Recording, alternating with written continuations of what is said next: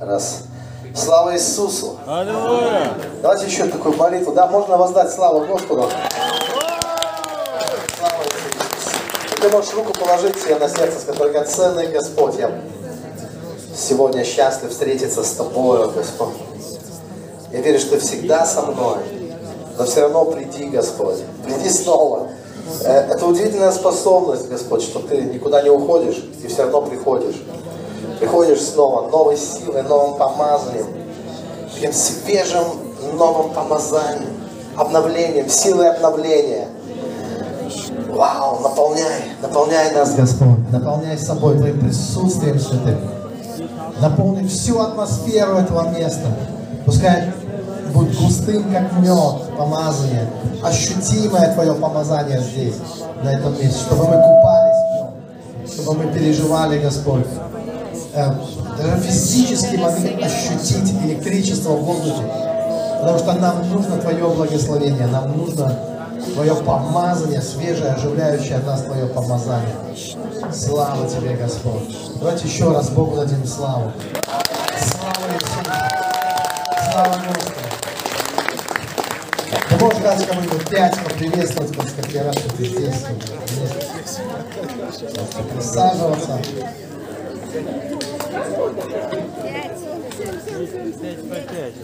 Я рад видеть вас, драгоценные. Сегодня прекрасно. Что за день в неделю? Ой, а где я? Какой-то хороший день, наверное, да?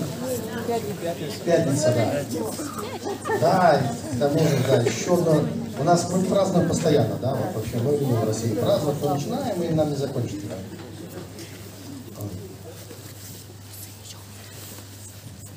Рад вас видеть. И э, брата, э, брата я чуть сдерживаю, брата, потому что я знаю, что все любят брата, все любят веселый, пробуют. да. Вот. Мы, ну вот такое, как хорошее вино, что называется, да. Слава Иисусу. А я немного поговорю с вами о пробуждении. Я считаю, эта тема важна, она важна. Ну, для меня-то все, у меня все нормально. Я могу- уже могу не беспокоиться о многих. Мне однажды сон приснился, такой счастливый сон. Настолько счастливый сон, что вот самый счастливый сон, который можно себе только представить. И эм, я видел себя, что, да, видел себя абсолютно состоявшимся человеком во сне. Вы знаете, так, ну, не просто увидеть, почувствовать себя, что вот все завершено, все сделано, все хорошо, все прекрасно, все замечательно. Такое невероятное чувство блаженства, невероятного блаженства словами не передать. Никогда до этого момента, до этого сна я не испытывал вот такого блаженства. Вообще была такая напряженная работа, фанатичная во многом. Я всегда был таким фанатом церкви, фанатом служения. Мне жена говорила, что я женат на церкви больше, да, в большей степени. Вот. И, э, и, и вот здесь такой, знаете, момент не, не то чтобы какого-то отдыха, а момент невероятного счастья. Я не знаю, как ты себе счастье вообще представляешь, как можно его представить. Может быть, даже невозможно, пока не переживешь. Некоторые вещи, пока, пока ты не попробуешь, не вкусишь, трудно понять, что это такое. Да? Это, это то, что нужно, нужно вкусить, как Библия говорит, вкусите, познайте, как благ Господь. Мне нравится один э, вот автор христианский, мало знакомый, кстати, в нашем протестантском мире, но очень такой ну, в европейском мире, в Европе, хотя он один из католических был монахов, там у них много знаете, орденов. Один из орденов, в какие-то там, да. Но человек очень интересный был, к нему обращались разные, ну, грешники к нему обращались, за помощью приходили, э, священники приходили. В общем, он исповедовал и католических э, священников, и проституток. Да, и он сделал такое замечание, что проститутки всегда говорили о Боге, а священники о проститутках.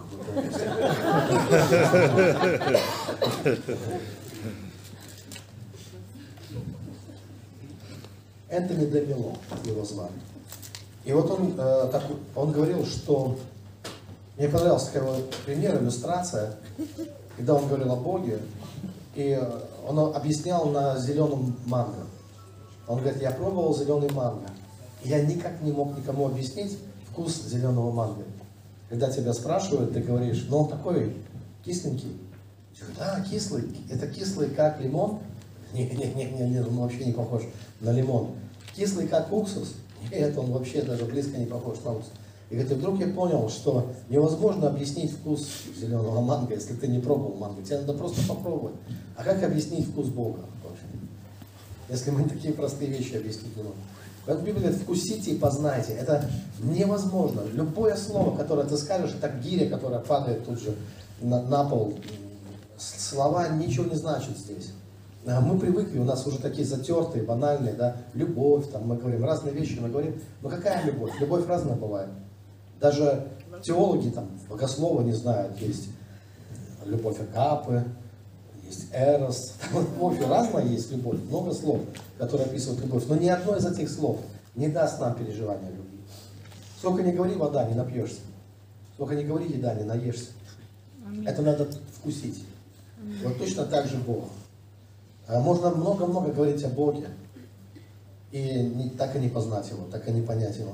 А можно вкусить.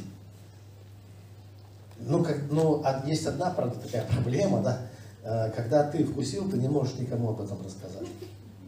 Это невозможно, да? Рассказать, передать, что это такое. Мне тут же вспомнился один наркоман, покаявшийся, у нас первый наш наркоман, когда мы только начали заниматься реабилитацией. Он сидел у нас дома, и он был такой возбужденный, звонил всем своим друзьям, и он там, я принял, я такое принял, я принял. Он поворачивается говорит, что я принял? Я говорю, Христа принял, я Христа принял.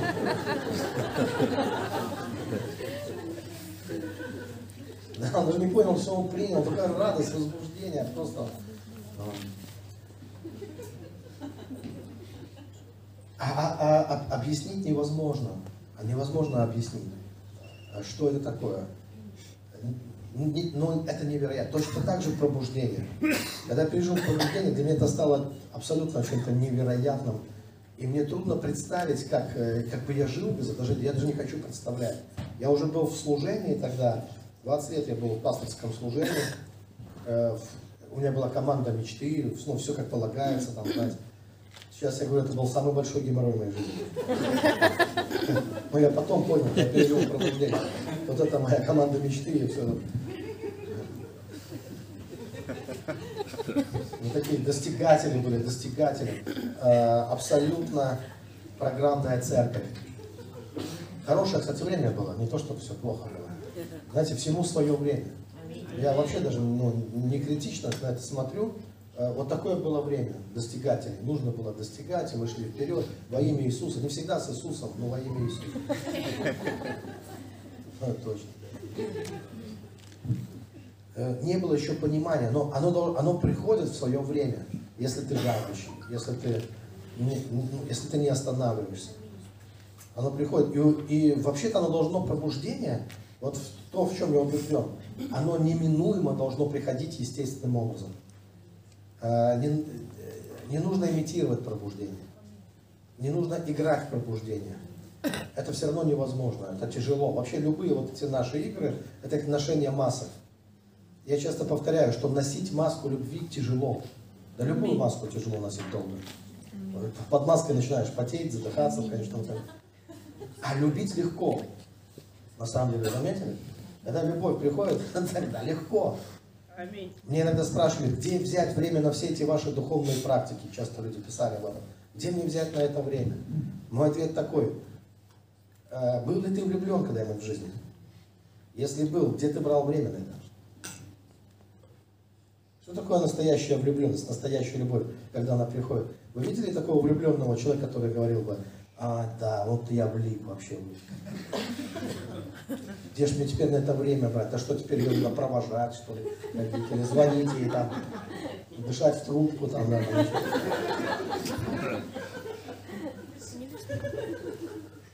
Вообще-то ты только тогда по-настоящему живешь, когда ты влюблен.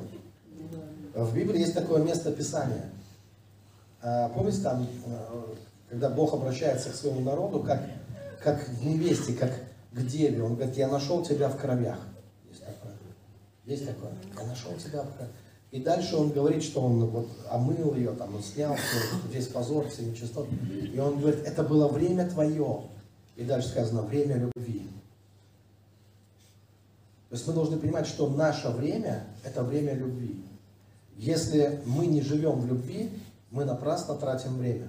Абсолютно непонятно, на что еще, вот, на что можно еще с пользой потратить время. Вот все наши достигательства, все наши усилия, все, что мы пытаемся делать. Я говорю, что земля и все дела не сгорят, в конце концов. Если мы не любили, помните, 13 э, глава 1 Коринфянам, что даже если я имею всю веру, так что могу и горы предлагать, а любви не имею, я ничто. То есть все это кимвол звучащий, все это ничего не стоит. Без любви оно ничего не стоит. Поэтому любовь должна быть для нас наивысшей ценностью, наверное. Вот познать эту любовь, жить в этой любви. Потому что когда ты любишь, ты живешь по-настоящему. Ты чувствуешь, ты живешь. И любовь, она сама в себе содержит все необходимое знание, всю необходимую мудрость и всю мораль, кстати говоря. Мы в церквях, и я занимался этими десятилетиями, э, мы учим людей морали, и мы расстраиваемся, когда они ведут себя аморально. У нас э, еще есть такое русское слово, я слышал, что только а, у нас есть такое слово, да? Нравственность. Вообще-то говорят, на других языках нету слова нравственность. Потому что слово нравственность, корень ее нрав. А нрав он может быть у коня, у собаки свой нрав, даже у кошки свой нрав. И нрав это не то, что приходит с небес. Потому что нрав это вот это, то, что, это что-то такое, знаете, земное на самом деле. Какой твой нрав? И если у тебя какой-то нрав, нрав можно, как вы знаете, вот выбить коня укротить, например, там, каким-то образом, если он слишком борзый. Там, собаку можно посадить на цель. Вот. У него нрав. И отношение к человеку, как к скотине, у которой есть нрав какой-то, да, и воспитать в нем какой-то, э, какую-то нравственность, это такое дело, сколько волка не корми, но все равно пресно, потому что у него нрав такой. Да? Можно Маугли одеть в европейский костюм, но он не перестает быть обезьяной внутри при этом. Все равно. Поэтому есть другие вещи. Есть вещи, которые приходят с неба. Заповеди пришли с небес. От, от Бога. Вот это не кради, там, да, и все остальное. Это не нрав. Это э, Божья, это Божья милость, это Божья любовь к нам. И тот закон, который написан в сердце тоже, который Бог хочет написать в сердце, по благодати, это тоже не к нраву имеет отношение, а это излившаяся в наши сердца любовь Божья Духом Святым, изливает. И то, что я хочу сказать, что то, чему мы пытаемся научить людей, я имею в виду вести себя хорошо, вести себя достойно, а быть людьми высокого духа, все это уже есть в любви. И человек, который по-настоящему любит, он так себя и ведет. Вы понимаете? И это не потому, что кто-то стоит над душой, там у него, или кто-то говорит, был, был ли ты хорошим мальчиком, была ты хорошей девочкой. Я вам сразу скажу, у вас, сколько бы вы ни старались, у вас плохо получается. Вообще, быть хорошими мальчиками. Это только на публике, знаете, это только маски в основном. Это маски. Но на самом деле в душе своей сути. Мы все про себя все прекрасно знаем. Однажды я в церкви говорил, представьте себе такую ситуацию, вы можете себе такое представить, что если бы все люди в церкви, вообще в городе Норильск, про вас бы все-все узнали, все-все-все-все. Вот вы бы про них ничего, а они про вас вообще все. Вы даже перекрестились, серьезно. Представляете, вот такое, все, ты такой сидишь, слушаешь проповедь, расслабленный такой, и так все так раз на тебя. Причем, знаете, разные бы взгляды. Кто-то с состраданием, да, таким сочувствием, понимаю, да, кто-то так вообще не понимает. Ну. Долго бы ты здесь прожил? Куда не идешь, магазин, везде, вот, куда не идешь, все про тебя все знают, все сразу. Ой, о чем это говорит? О том, что, Слава Богу, Бог не сплетник, да? И поэтому, ну, надеяться на то, что вот полагать, ну, Бог же сердцеведец. И если мы полагались бы только на, как это сказать, на, на что мы можем, на нашу религиозную видимость, какой-то, но мы же знаем, все равно каждый из нас мы предстанем перед Богом. Когда я пережил пробуждение, я тоже предстал перед Богом. То есть Бог стал для меня видимым в один момент. А, завеса вот эта вся открылась. Мы с Богом встретились иначе. Не то, чтобы я раньше с ним не встречался, но раньше это, как вам это объяснить, это, это было так, как будто ты молишься Богу, ты кричишь куда-то в небеса ежедневно и все, особенно если такая программная церковь, то ты там просто должен, нас учили же как, что я он 4 часа молился. А ты что? Не я, ты что? То есть у нас это был ответ на все вопросы, то есть, чтобы церковь росла, чтобы кто, вот он по 4 часа молился, у него все было. А у тебя что? И поэтому, и дальше что? Ты хотя бы час, ну, помните? То есть, если ты час хотя бы бодрствуешь, хотя бы, то это не, тут не то, что ты там приблизился к чему-то, но ты просто хотя бы, ну как-то вот что-то. Конечно, еще не англичок, там, да, но, но это просто вот минимальный план такой, знаете, вот час хотя бы надо. А что делать, если ты за 15 минут все умеешь рассказать? В общем-то, мы такие люди сейчас тоже все, ну что, за 15 минут искренне, от всего сердца за 5 минут хватит. Если вот, ну, со всей искренностью, да, если вот, прям на колени, баба, короче, там все, на пол лег, в общем, излил всю душу там. Что дальше делать? Молитвенные ориентиры. Если начать за, за, за правительство, за власти, за церковь, за то, за все, за паст, закончить Израилем, то за час ты только прочитаешь список. Ну, в принципе, за что молиться, да? Вот. И я не говорю, это, это, кстати, тоже было хорошее время, потому что такое время дисциплинирующее, наверное, когда надо было себя дисциплинировать. Особенно, если был таким разгильдяем жизни. А, ну, помогал. Я, кстати, хочу сказать, что у молитвы много разных целей может быть. А, и когда мы раньше совершали молитвы, то мы с разной целью. А, одна цель – это цель мобилизации, например. Когда церковь нужно было мобилизовать на евангелизацию, мы говорили, «Ну, давайте будем собираться и молиться. Да? И это было молиться не чтобы с Богом встретиться, а чтобы с братьями и сестрами встретиться вообще в церкви. Потому что евангелизировать надо, чтобы с кем-то мы пошли. Что я один пойду, что ли? Ну, давайте вместе пойдем. Ну, евангелизировать. А, и вот много разных. Э, или, например, э, закончить служение. Да, ты же не говоришь, пойдите все вон. Да, ты же говоришь, давайте помолимся просто. И все понимают, что как бы, ну, скоро будем расходиться. А если кто-то так, о, мы сейчас духом исполним, ты ты сейчас исполнишь, что мы не разойдемся. Поэтому мы коротко молимся и расходимся. Особенно, когда домашка заканчивается, то есть ты понимаешь, что засиделись уже на домашке. И ты говоришь, ну что, ну давайте помолимся. Ну, значит, значит, домой пора, все понимают. Способ, как бы, закончить дело. Да? И, в общем есть много разных способов, э, почему. Иногда молитва помогает допроповедовать то, что не допроповедовал. То есть ты что-то не рассказал, начинаешь молиться и пошла проповедь. Но, кстати, в Библии тоже такое есть. Заметили, там есть такие молитвы, прям проповедь, ну такая пошла в этой молитве. А, вот. Поэтому это, это как бы все имеет место быть. Все это нормально. А ненормально если среди всех этих множества видов молитв у нас отсутствует самое главное, которое подразумевает общение с Богом. Настоящее общение с Богом. Близкое общение с Богом. Когда другие виды молитв существуют, а главного с Богом встретиться, вот этого нет. И для меня было пробуждение, это встречи с Богом, конечно, очень близкие встречи с Богом. И что я увидел тогда? Вернее, чего я не увидел, даже может быть важнее – я увидел его радость, я, я ощутил его любовь, не было только никакого осуждения. Никакого осуждения. А то, что предшествовало пробуждению, я себя чувствовал как Иов.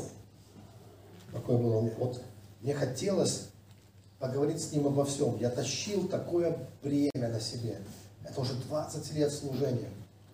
20 лет. И там столько накопилось у меня вопросов. Во-первых, мое сердце было уже изранено. Э, ну, правда говорят, что одной из самых вредных профессий ну, в мире считается это пасторство.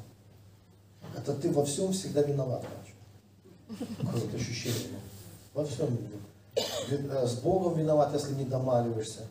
Э, вот с людьми виноват, потому что одного поддержал, другого обидел.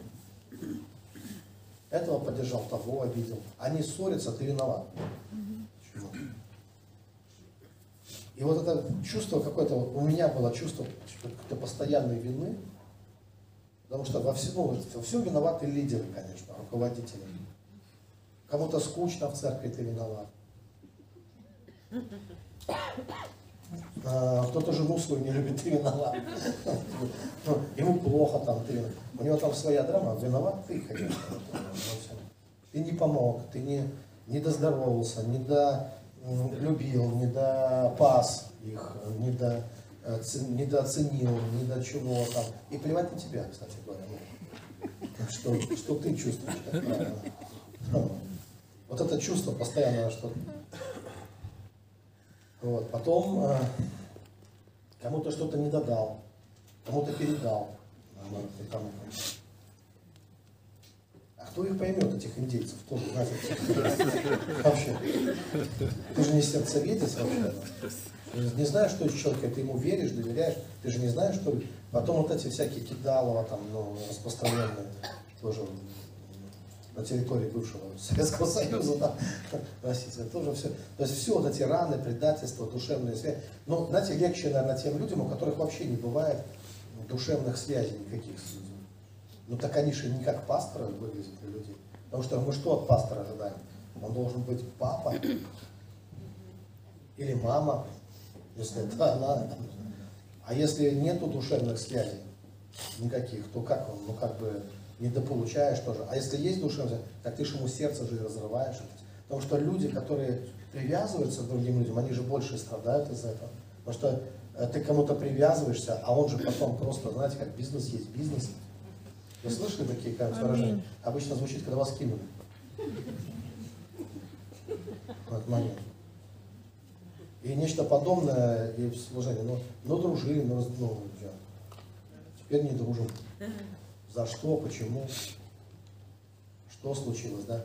А если ты еще такой увлеченный, ты думаешь, что ты делаешь великое Божье дело, спасаешь там город, спасаешь там страну, спасаешь что-то, вот, а кто-то рушит это все, вот это частая обида, да, лидерская такая. То есть ты пытаешься созидать таким трудом, а кто-то взял просто и все раз, ну, разваливает легко. Потому что ломать не строить. Да? И, в общем-то, количество пасторских вот этих ран, оно такое, что некоторые просто не выдержали и сломали. Из-за вот этих, из-за боли, из-за обиды, из-за mm-hmm. разочарования, из-за таких, и, ну, вот, из-за всех этих э, э, вещей. Ну и впали в разные там какие-то вещи. Да? В общем-то, я чувствовал себя тоже не очень хорошо, скажем так, хотя во внешнем, видимом мире вроде бы все было замечательно. В провинциальном городе, Э, где население убавлял. Во-первых, мы и начали, знаете, вот, когда все заканчивают, а ты начал только, тоже так ловко. То есть было время такое 90-е, когда, знаете, вот легко люди спасались, когда вот просто вот евангелизации массовые, когда все так шло. Вот, и тут ты покаялся. Ну, под закрытие лавочки, вот, знаете, когда занавес начал снова опускаться, и ты такой, короче, начинаешь. Э, вот мы начинали в своей области, там церковь была одна, уже тысячная, скажем так, в, у нас в одном из городов. А мы такие, семь пионеров, ну не пионеров, ну так пионеры в смысле вот, э, ну, начинали церковь, да, семь пацанов у нас было. Потом 11 осталось. И, э, ни одной женщины было 11 пацанов. Помню, Кочкин приехал, объяснил нам, Кочкин, помните, знаете, какой Кочкин? Да, и он такой объяснил нам, что у вас должна быть группа порядка, у вас должно быть детское служение, у вас должно быть, ну все как большой царь. И мы такие, 11 пацанов, у нас нет детей, там, ничего. Но мы так прониклись, но рассказали, должно, знаете. Мы вообще так за месяц там находили, мучились, как там создать детское служение, как там создать группу порядка, как там э, ну, как нам вообще все вот это прославление, там все организовать и так далее. У нас для прославления был магнитофон Соната 211, кстати, Великий Клуб производили на радиозаводе. Такой с оторванной крышкой, магнитофон, знаете, вот эти кассетники. Ты за кассету туда, раз, помплей, раз, и она держится. Вот, так вот. Еще перематывали на карандаше.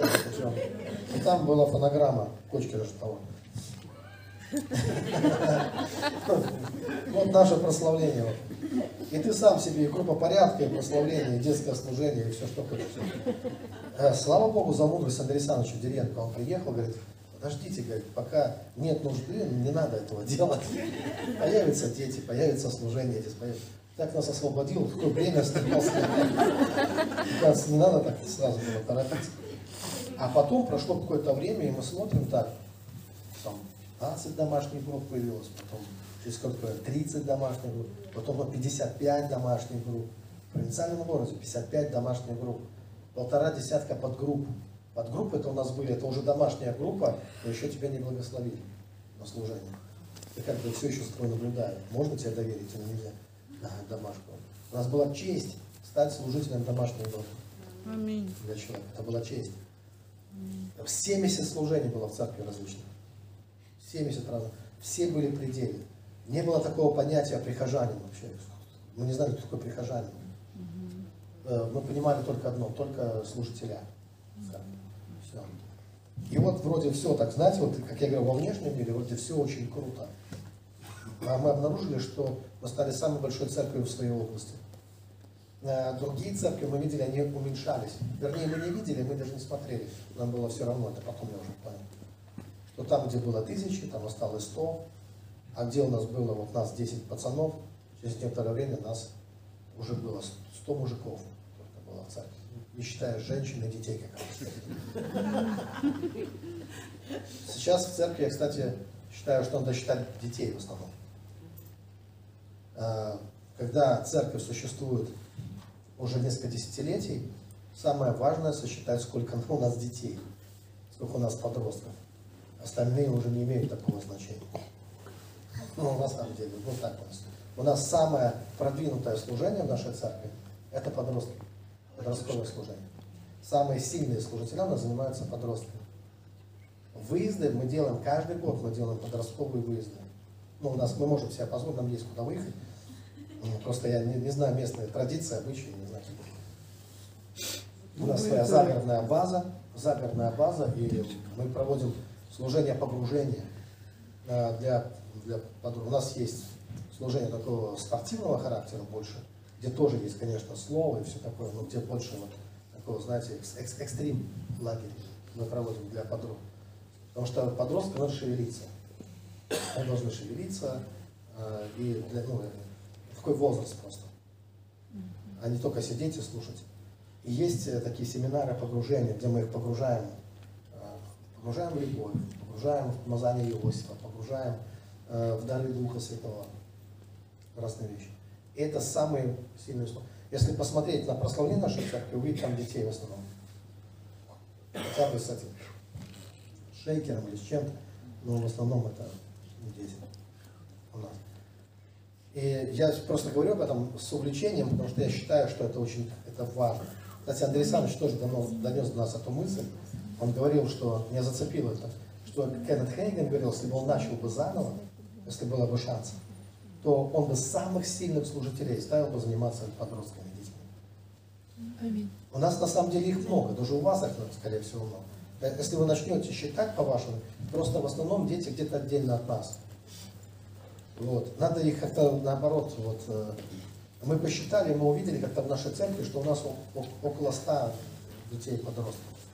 Ну, вот в тот момент, когда я, помню, начал читать, когда я озаботился.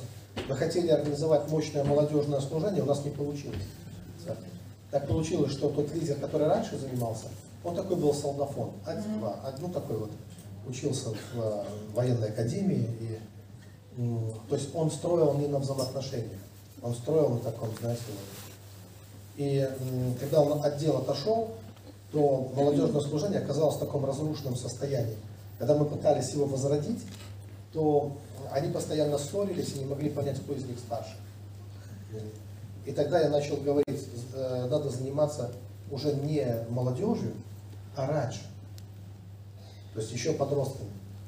И мы потратили годы, вот до этого момента, чтобы переориентировать церковь всех, включая молодежь, всех переориентировать на подростков.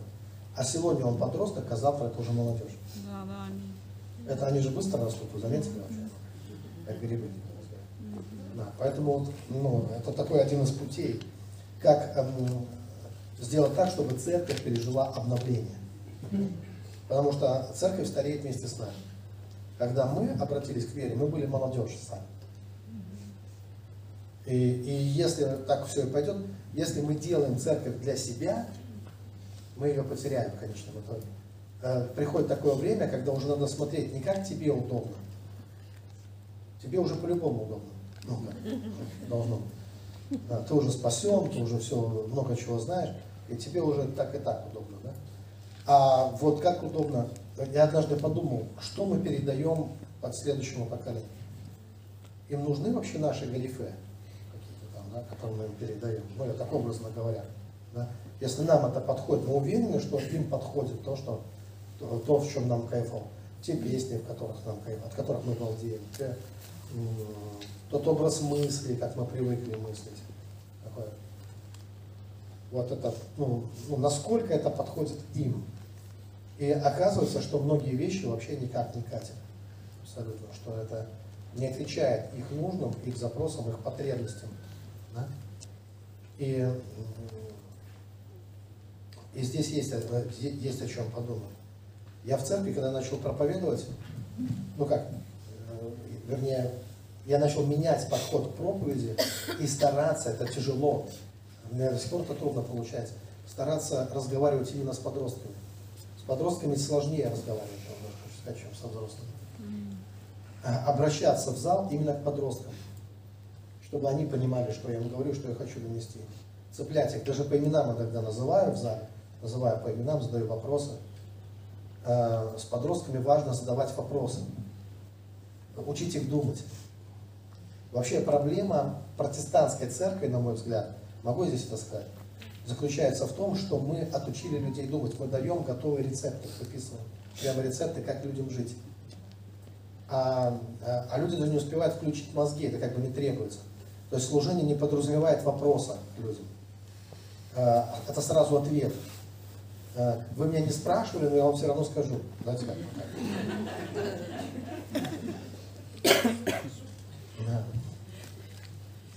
А, я понял, что стоит начать задавать вопросы, это растерянность вообще.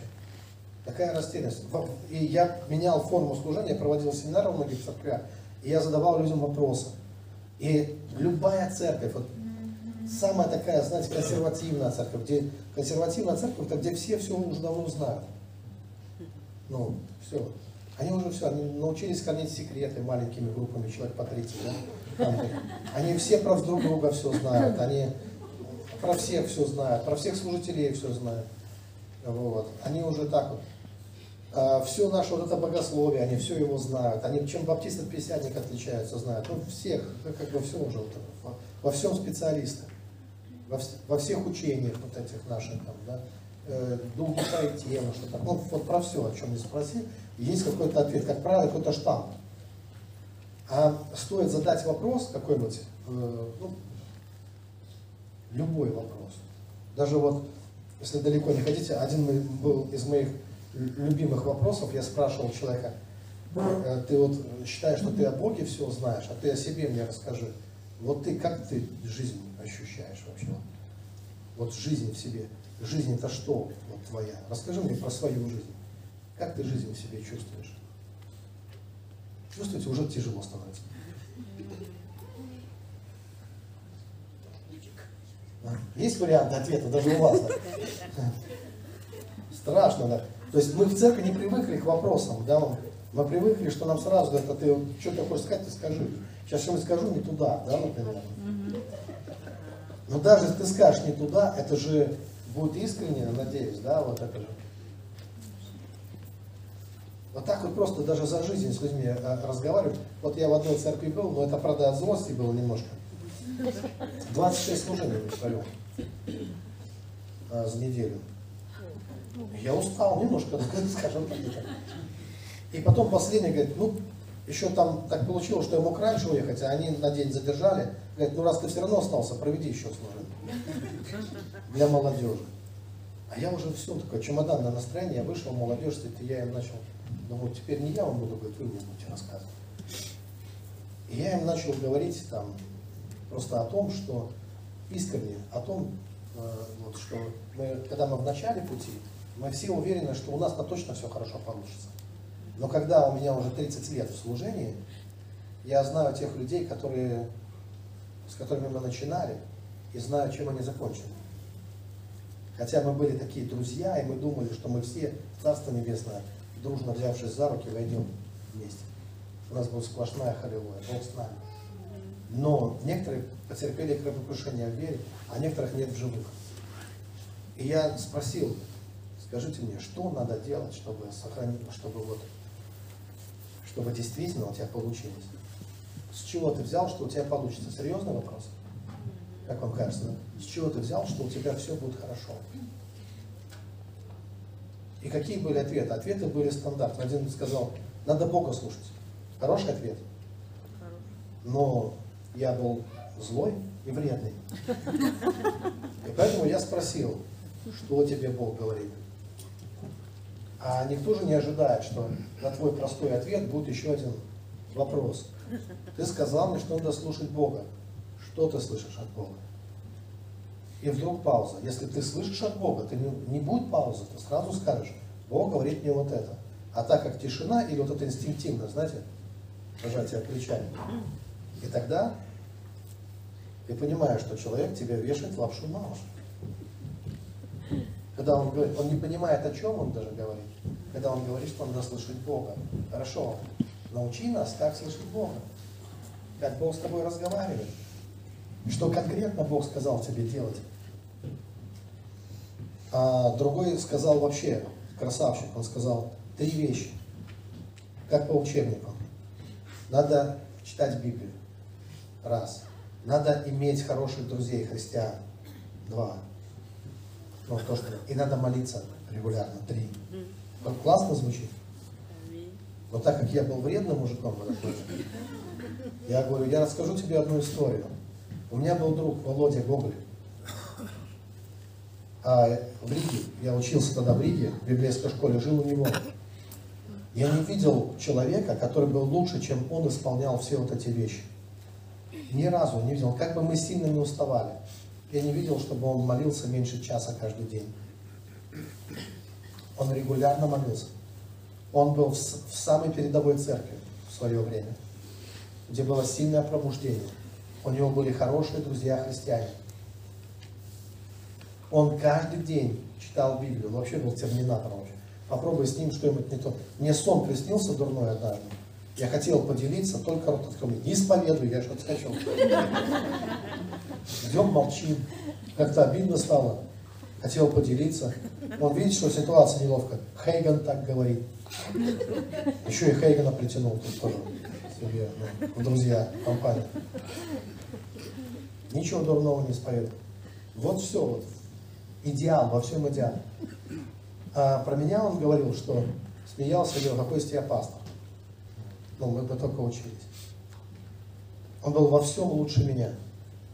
Потом он приехал однажды к нам в церковь, я его пригласил. Он ехал в поезде и э, молился там, говорил, Бог, чем я должен послужить этим людям? И Бог ему сказал, ты не едешь служить, ты едешь учиться. Он приехал, он отмолчал все время, просто молча сидел, а когда его провожал на вокзале, он заговорил. И он, э, у него был один вопрос. Как? Как вы это сделали? Как ты это сделал? И он говорит, ты знаешь, у меня не получилось даже домашнюю группу вести. Как у тебя получилось церковь, сделать такую церковь? И я тогда впервые задумался, а как у меня получилось? Я уж точно не соблюдал все вот эти правила, которые он говорит. Потому что я был такой, знаете, вот э, как называют, который ворон читают в школе на задний план недисциплинированный, которому учителя говорили там, Ты дворником будешь там работать, там, тюрьма, почему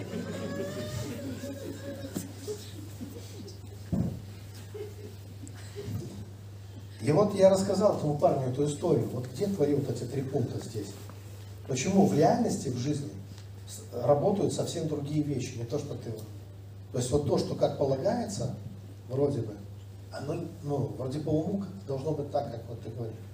А по жизни, по реальной, как-то оно не получается. Вот у этого брата не получилось. И вот у меня был такой вопрос, так что, как вы хотите добиться в жизни успеха, реального успеха? Что для этого нужно делать? Это заставляет думать. Но невозможно пережить личное пробуждение, если ты лично не начнешь думать хотя бы для начала. Понимаете? Ведь э, все начинается с того, что ты начинаешь задаваться вопросами. У нас есть такая традиция, э, постсоветская такая традиция, она с советских времен пришла. В советские времена ходили на демонстрации. Это было обязательно. Хочешь, не хочешь, тебе дадут этот плакат. Там, э, проходили по городу, ну у нас так было, да, как раз месяц май, майские праздники, что-то всегда дубавы в мае, именно когда демонстрации. Вот в апреле, у нас обычно конец апреля в нашем месяце, вот северо-запад, у нас апрель теплый, конец апреля, а начало мая за, за, заморский начинается.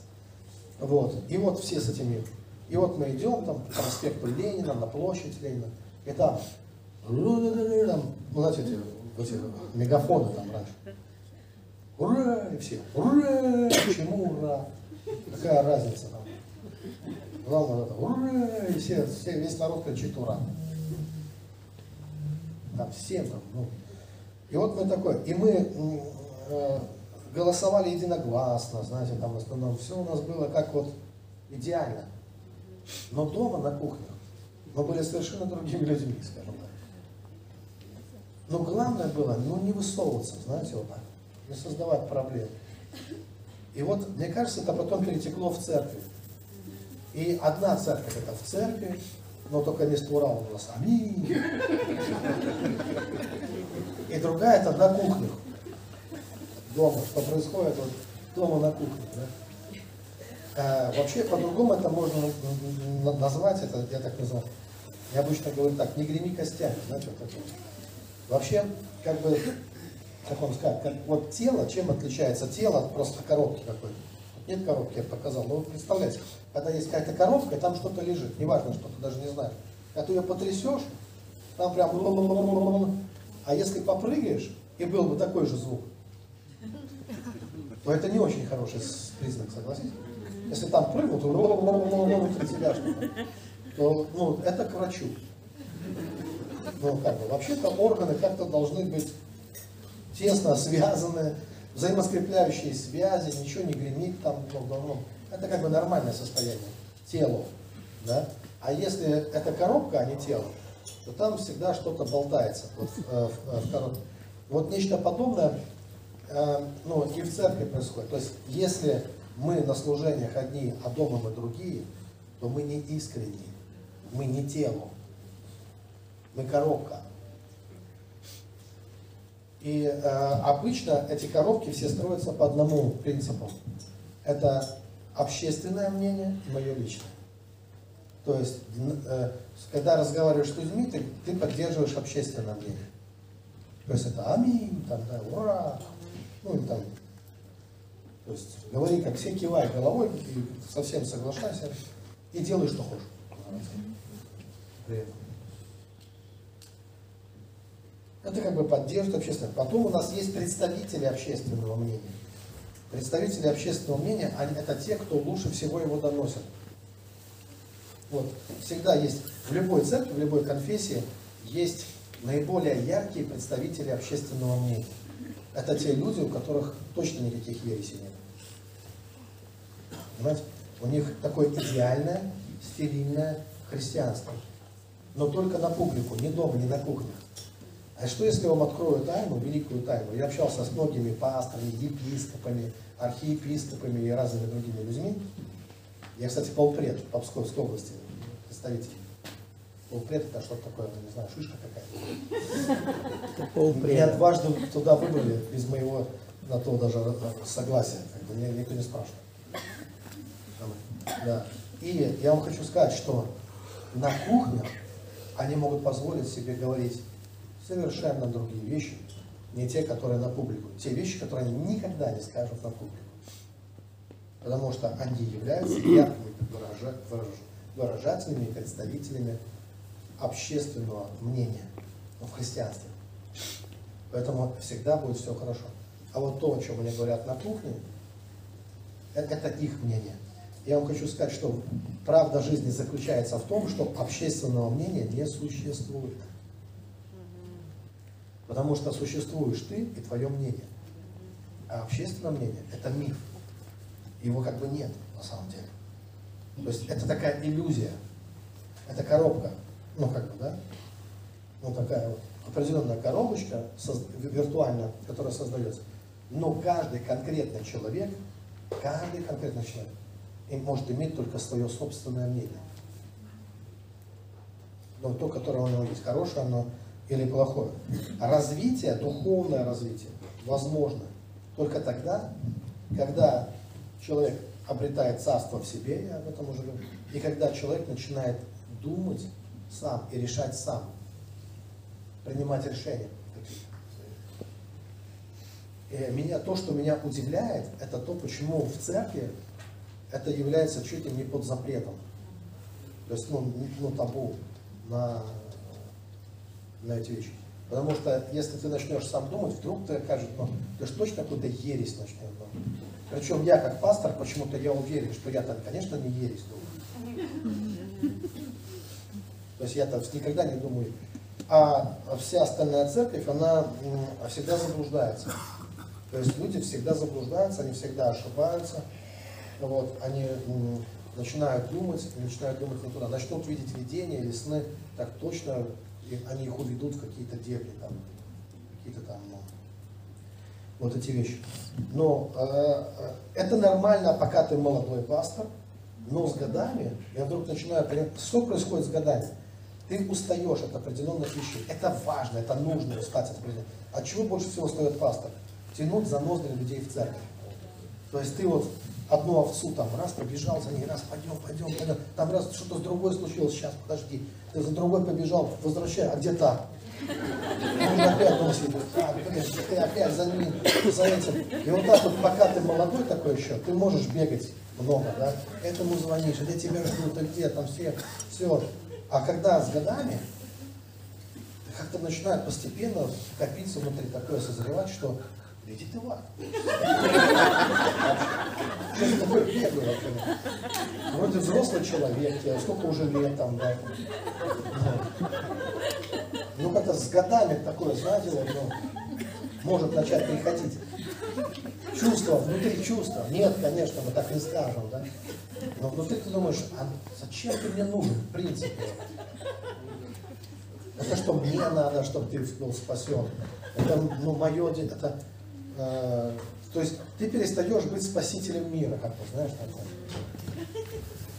Ты уже как-то успоко... ну, постепенно вот так. И чем ближе, кстати, вот туда, мне кажется, вот, вот к той, тому моменту, который уже с Богом сам должен, ты вдруг начинаешь понимать все больше уже вот эту ценность личных отношений с Богом, и все меньше вот, вот это всю суету остальную, она уже не так ну, начинает волновать. Вот. Э, то есть вот эта ценность, э, я молодой, это мечта о мегацеркви. А я за 50, ты уже думаешь, зачем мне мегацерковь? То есть и дело здесь не в том, что даже вот, знаете, а ценности, сами ценности меняются. Сами ценности. Одна сестра написала вопрос, э, онлайн был вопрос. А если у меня есть Иисус, зачем мне муж? Я ответил, это пригодится.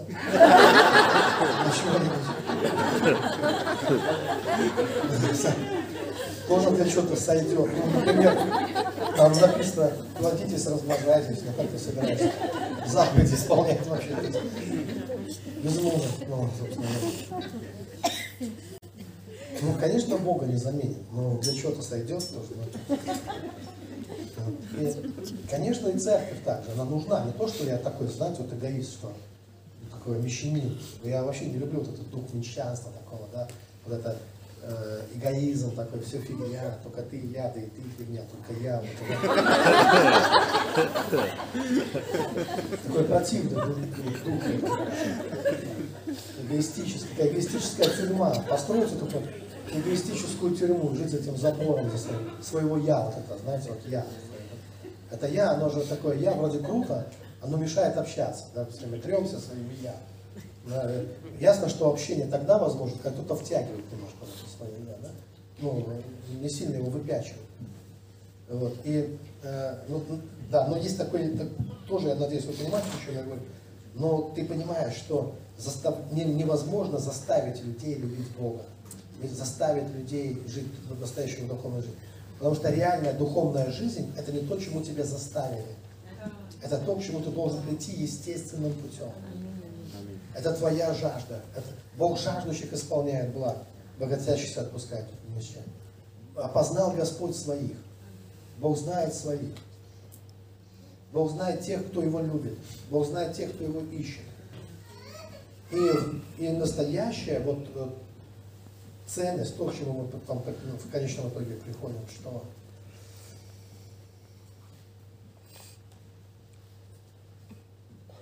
если это не было твоим решением, ну не будет так, ты стоишь перед Богом, поверьте, даже вот ты пристал перед Богом, Он тебе задает вопрос, а ты такой, бах, а где этот э, пастор, достигающий максимума там, или кто там, да, где он, ну как бы он же знает, ну как правильно было ответить, я как откуда знаю.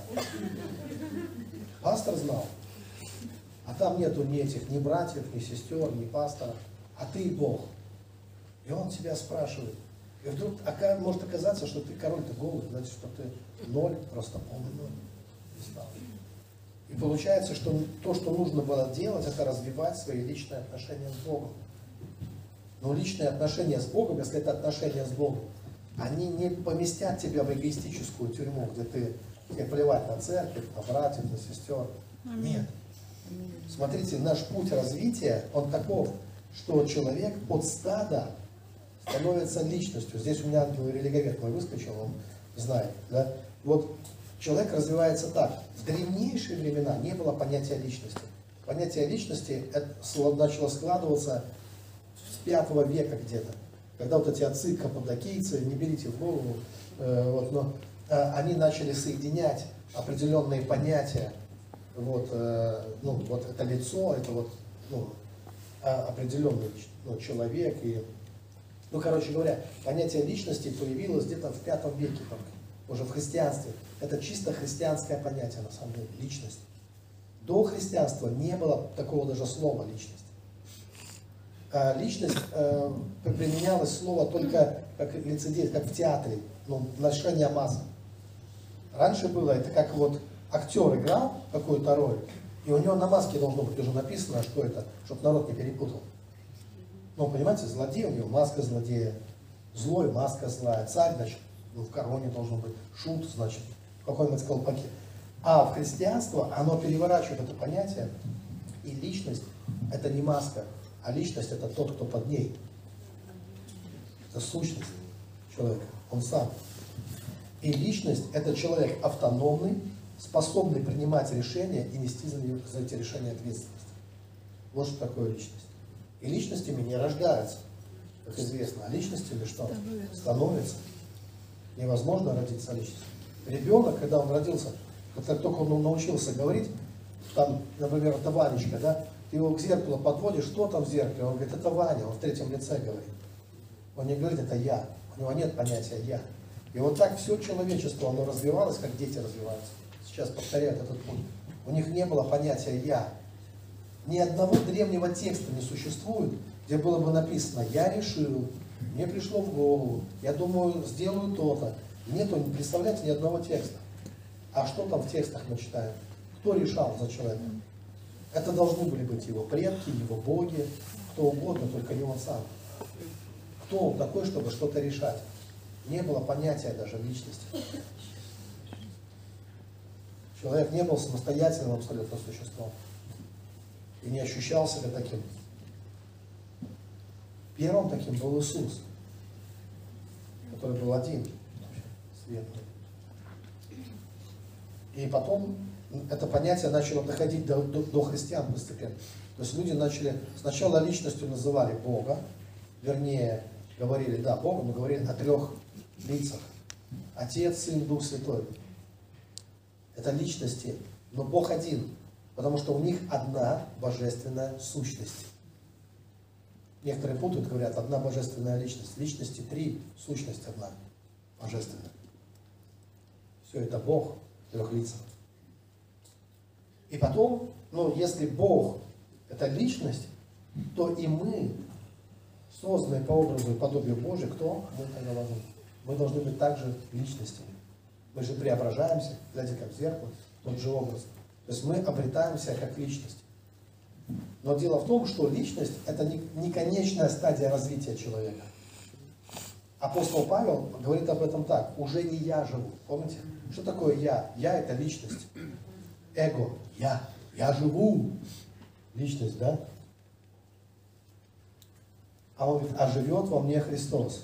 А когда уже не я живу, а живет во мне Христос, это что? Как это можно еще по-другому назвать? Это человек достигает состояния личности, переживает эту личность в себе, я бы так даже сказал, изживает ее и двигается дальше. Во что-то, что можно назвать сверхличностью, хотя мне не очень нравится это слово. Но соединяющийся с Богом становится одним духом с Ним. Это надличностное восприятие уже жизни. И когда апостол Павел достигает вот этого состояния, уже не я живу, живет во мне Христос, вот в этом состоянии он может наилучшим образом послужить другим. Он становится по-настоящему светом мира для других людей. И, он, и в этом состоянии он готов, кстати, жертвовать собой. А это является вот такая вершина духовного развития человека вообще. Это самопожертвование. Способность жертвовать собой. На это способна сверхличность. Такая, да? Вот. Я жертвую собой ради других. Спокойно. Ну, это не комплекс жертвы, там, знаете, не путать с комплексом жертвы.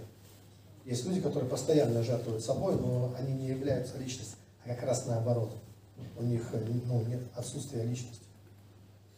Ну, когда тебя постоянно используют, это другое. Апостола Павла невозможно использовать. Христа невозможно было использовать. К нему приходило много людей, но он знал, что в человеке. Никому себя не вверял. Помните? Но знал, что в человеке. Потому что он еще идет, а Христос уже сдалека видит. С какими намерениями? Когда ты живешь в любви, настоящей любви, то люди начинают думать, что тебя можно разводить. Да, вот такой есть, такая злая сила есть, которая думает, кто у нас тут всех любит? Ага. И идет к тебе, а он еще не подошел к тебе близко, а ты уже издалека по роже видишь, что, э, не, что он не то, не, как бы, неправильно тебя понял. Мягко говоря, а то любовь. Но неправильно понял. И тогда нужно будет что сделать? Объяснить, что любовь это не то, что ты думаешь, что вот Любовь это не то, что розовые облака там и все остальное. А любовь, она не попустительствует злу. Она не радуется неправде. Правда? Аминь. И тогда ты должен человека, может быть, немножко расстроить. Ну, хотя, впрочем, не человека, а вот ту эгоистическую натуру, которая вот, ну, пытается проявиться. Это же на пользу тоже. Поэтому, конечно, э, человек в любви – это не человек, э, который, знаете, вот такой, как король на троне сидит, там уже ножку отпилили от трона, там еще что-то, там все растащили, он, да я вас всех люблю, да я вас всех люблю. Это не вот, э, не, не, не такое состояние, знаете, безволия, такого, какого-то, такой добренькости непонятной такой. Человек в любви – это человек, который четко чувствует, вот это вот чувство у него есть, где искренность, где настоящность, а где игра. Где люди пытаются играть с тобой в свои дурацкие игры, ну какие там, да? А вот. И Иисус не, не позволял с собой играть в эти игры. Он знал, что там в человеке. Э, Когда мы в, в обычной жизни, у нас, ну, это немножко отдельная да, тема. Хорошо, я вернусь, потому что я могу далеко уйти. Мне забавляет просто очень эта тема, меня волнует. Потому что эта тема, основная, основная драма в жизни людей, как раз заключается в том, какие игры мы играем. А, огромное количество проблем, с которым мы сталкиваемся в разных церквях, с разными людьми, такие личностные проблемы. То есть люди в церкви, они на, на служениях, но у них семейные драмы, у них личные драмы, у них драмы с родителями, с мужем, с женой, с детьми, с собой, ну, в общем, ну, это все, да, этого так много. И мы не можем это уже все скрывать, знаете, вот, и делать вид, что этого как бы не существует. Всё. То есть в церкви все идеальные христиане, а вот быт и все остальное, там, ну, часто просто даже намека на счастье нет. А бывает настолько все уходит в такую драму, уже что все. В одном месте я был, но это уже крайний случай, наверное, да, такой, э, когда один человек подошел и сказал, там, пастор Андрей, у меня такая ситуация, я его люблю, он инвалид, он вообще меня не знает, мы ни разу не встречались, но у нас с ним секс, короче говоря.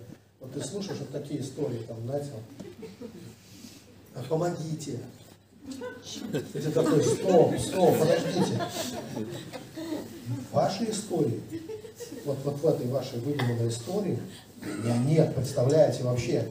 Вот это, ну, ваша сказка такая, да? А в мо- ну, как бы, и вы еще в эту историю, которую вы себе выдумали, вы еще хотите втянуть пастора Андрея, сделать меня одним там персонажем истории, тем добрым волшебником, который придет и поможет вам там вот это. Я говорю, не впутывайте меня в, в этот бред. Проблема то, что не помог пастор Андрей, пастор не помог.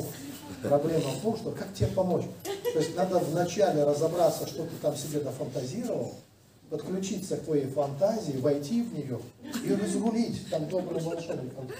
А э, суть-то служения в том, чтобы избавить тебя от дурацких фантазий, Аминь.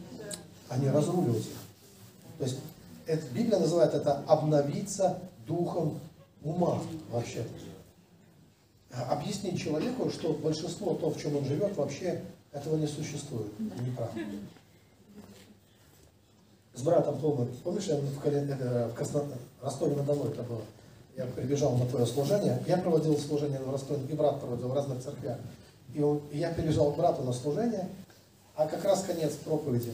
И там по очереди выстроили- выстроились на молитвы, а там уже свет гасит, там же это пандемия, там всё такое, свет гасит в зале, надо уже уходить. И вот эти вопросы, да, когда ты уже уходишь, от, а вопрос жизни и смерти, серьезный.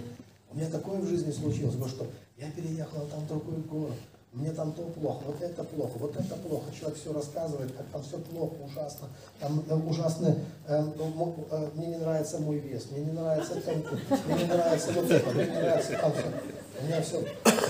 Как мне помочь? Вот тебя три секунды, короче, разрулить ситуацию. Я говорю, легко. Этого не существует. А, В смысле? Я ну единственная правда, которую вы мне сказали, это то, что вы поменяли вашу геолокацию. Это можно проверить. Вы жили в одном городе, теперь вы живете в другом. Всего другого нет. Да? Ага. Знаете, вот, когда человек ходит на нравится. Что, правда? Я говорю, вы, все себе придумали. И про ваш вес, там, и про то, и про это. и про то. Это вы придумали. Это фантазия. Это не реальность. Это ваша, ваша сказка, ваша мифология. Но вот смотрите, какую первую работу Бог дал Адаму? Помните, какая была его работа? Вот представьте себе, представьте себе Адаму. Да, представьте себе, вот как лунтик, я родился. Да. Как такой раз, вот, вот мир вокруг тебя. Бог создал же сначала мир, потом Адама. Последний, да, как мне стоит. То есть мир уже был создан. А, И вот в этом мире является Адам. Что для него этот мир представляет собой? Что бы он для вас представлял? Что такое мир, в котором нету ни одна вещь еще не названа? Даже слова не существует, не названо. Для вас это потусторонний мир. В любом случае. Мир вещей и явлений, которые не имеют еще названия, Это все является потусторонними силами, потусторонними вещами. Это не ваше еще. То есть вы еще чужой по отношению к этому миру. Для того, чтобы сделать этот мир своим, для начала надо дать определение тому, в чем ты живешь. Правильно? И вот Бог ему и дает. То есть назови это, сделай этот мир своим миром. Назови этот мир, назови как ты хочешь. И представьте, если он встал не с той ноги, а там все животные собрались, он вышел такой, поднимите мне веки, вот это, знаете, сюда посмотрел, говорит, уроды. Уроды. Все. И решил проблему, да? С этого момента он жил бы среди кого? Некоторые живут. С утра встает, кругом одни уроды. Вот и началась твоя жизнь, как бы, да? Да. Вот в этом все. И дальше вся твоя мифология жизни, она будет строиться вот в этом. Этот урод, этот еще больше урод. И все, и все потом. А потом разрулите мою жизнь. Чего у меня так в жизни как-то не, прет вообще, да? Почему одни уроды вокруг меня? Ну вот, как вот, ну начни с того, что перестань смотреть, что это уроды, это, вот, это, это что-то в тебе, это, это вот это Кай, Кай, помните Кай, сказка Снежная королева? Льдинка раз в глаз попала, и все, уроды. Куда ни посмотрю, точно знаю, надо весь мир перевоспитать, переделать, надо его спасти обязательно там. Он, знаете, вот представьте, создали танк на, ну, где-то там, да, в каком-то КБ, выгнали его на полигон, нарыли ямы, там, окопы разные, э, поставили заграждение, мишень поставили, что Потому что танк надо что сделать? Испытать. И тут танкист вылезает из этого танка, говорит, что за дураки ямы понарыли вообще? Чего мишень так далеко поставить? Надо прям пушки перевязать. Ну, чтобы еще... Вот, и мы такие, знаете, христиане, такие, высовываемся своих этих христианских танков и говорим, что за мир такой дурацкий вообще? В принципе, это полигон, который создал Господь для нас. Чтобы наша вера была испытана, там так и написано. Там сказано, не смущайтесь, это так. Ваша вера должна быть испытана. Чтобы быть такой, помните там, как сказано? Чище золота. И когда ты начинаешь смотреть так, ты перестаешь что делать? Драматизировать жизнь. Ты начинаешь понимать, что в принципе все нормально, как это должно быть. И вопрос не в том, какой мир, а как ты на него реагируешь. Какое твое к нему отношение. Какое твое отношение к людям. Можешь ли ты что-то еще увидеть в человеке, что-то, что не из твоей мифологии, а из Слова Божьего. Что-то, что Бог открывает тебе. Что это тоже творение Божие, что это образ и подобие Его. Можешь ты увидеть те силы, которые Бог вложил туда. Тот замысел Божий, который там есть. Увидеть вот эти вещи. И начать жить среди божественных вещей. Наверное, это как-то связано с тем, что мы обретаем Царство Божие в себе, что мы обретаем другое зрение, другую точку зрения. Потому что то, что отличает духовного человека от мирского человека, это как раз не, не в том, что мы на разных планетах живем, а это как раз то, что у мирского мирская точка зрения, мирское сознание, мирской менталитет приземленный. А у духовного духовный. То есть он смотрит глазами неба, глазами Бога, глазами, он смотрит, он видит царство, а другой видит другое что-то. Вот утром, помню, еду, у нас часто бывает межсезонье такое, знаете, это либо весна, либо осень, и это обычно у нас грязь. Грязь. А, это вот лужи, слякоть, это вот грязь на, на, на лобовом стекле этого автомобиля, дворники, которые так и вот с утра, когда народ еще не выспался, когда люди ходят, как будто зомби-апокалипсис случился, знаешь, такой, ты такой выехал, а там люди такие невыспанные, в сером, вот такая мгла такая стоит, все вот такое, ну, климат такой. И вот ты едешь, э, развозишь детей там в школу, в садик куда-то, на машину надо всех развести, ну вот это вот как у нас, едешь, ради, радиостанцию в машине включаешь, а там такое, знаете, как эти, как они умеют, а там какое-то такое, не знаю, ламбада какая-то или что-то там, какие-то буги-вуги там. У них там такое ощущение, фейерверки такие, смех, шутки вообще, музыка такая какая-то. Как будто где-то ты на Гаити оказался, я не знаю, где-то вот, ну, понимаете, у них там, ну, живут же люди. Включаешь, вот за окном такая реальность, понимаешь, радио включаешь, а там вообще, доброе вам светлое там утро какое-то, тра-та-ты, там пошло, сейчас там пошла там, ну, все такая веселуха, ты думаешь, вау. Я так думаю, вот, включил бы так с утра радио, а там, ямщик, лошадей, это, знаете, ну, вот такое, я думаю, что бы случилось вообще? Сколько бы людей не доехали бы до работы? Ну, просто сказал, ну так вот, сказал, точно сказал, знаешь, так с утра, точно. Вот, а, вот прямо так, на, а, сказал, куда, и зачем это все надо, да? Сколько бы суицидов было бы, да? Поэтому это же все-таки важно на какой-то волне. Согласитесь, да? То есть не только то, что там твои глаза видят, вот видимо, а ты на какой волне в этот момент? Если ты на волне Царства Божьего, то музыка Царства Божьего, она там нет вот этой депрессухи. Аминь. Там совершенно другая музыка. Потому что представь, на небе там все хорошо. Там это место, где Бог утирает всякую слезу. И это, это такой мир такой вечности, такой вечной любви, вечной радости. То, что мне нравится в Боге, что Его любовь вообще никогда не кончается. Оно и никогда не начиналось, что интересно. То есть оно, Бог безначальный. Это то, что не имеет ни начала и не имеет конца. Это такой вечный поток любви. Вечный, такой, э, вечное пламя ее. Такой вечный костер любви, к которому ты можешь только присоединиться. Ты не можешь его разжечь. Кто ты такой, чтобы его разжечь? Ты не можешь зажечь Божий огонь. Вот это все наше. Фаер, огонь на вас. Огонь святой. Это, знаете, вот этот огонь, он горит недолго, заметили? Мы можем здесь разжечь с вами огонь эмоций, вообще так, такой фаер здесь создать, такой, через три дня ты такой уже отходняк был от фаера, уже, уже все, э, все быстро гаснет. И главное, дрова у нас заканчиваются, заметили, быстро там. там. Ну, я бы начал, брату сказал, давай, ты еще больше, он еще за дровами бы сгонял. Там еще бы там, мы бы там накидали бы дров, там такой фаер, там, фу, пионерский такой костер. Мы уезжаем, короче, несколько дней проходит, все такие, что это было? Как бы все так, приезжайте еще, привозите дров, короче, да. Но дело-то в том, что, истинно заключается в том, что нам не нужны эти дрова вообще. У нас э, нету ни сил столько, ни энергии, ни дров, чтобы поддерживать это долго.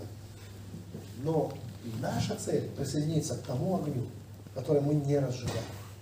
Аминь. И который мы не потушим. Аминь. Аминь. Это огонь его любви. Аминь. Просто Бог всегда такой. Да. Он всегда любовь. Он всегда огонь.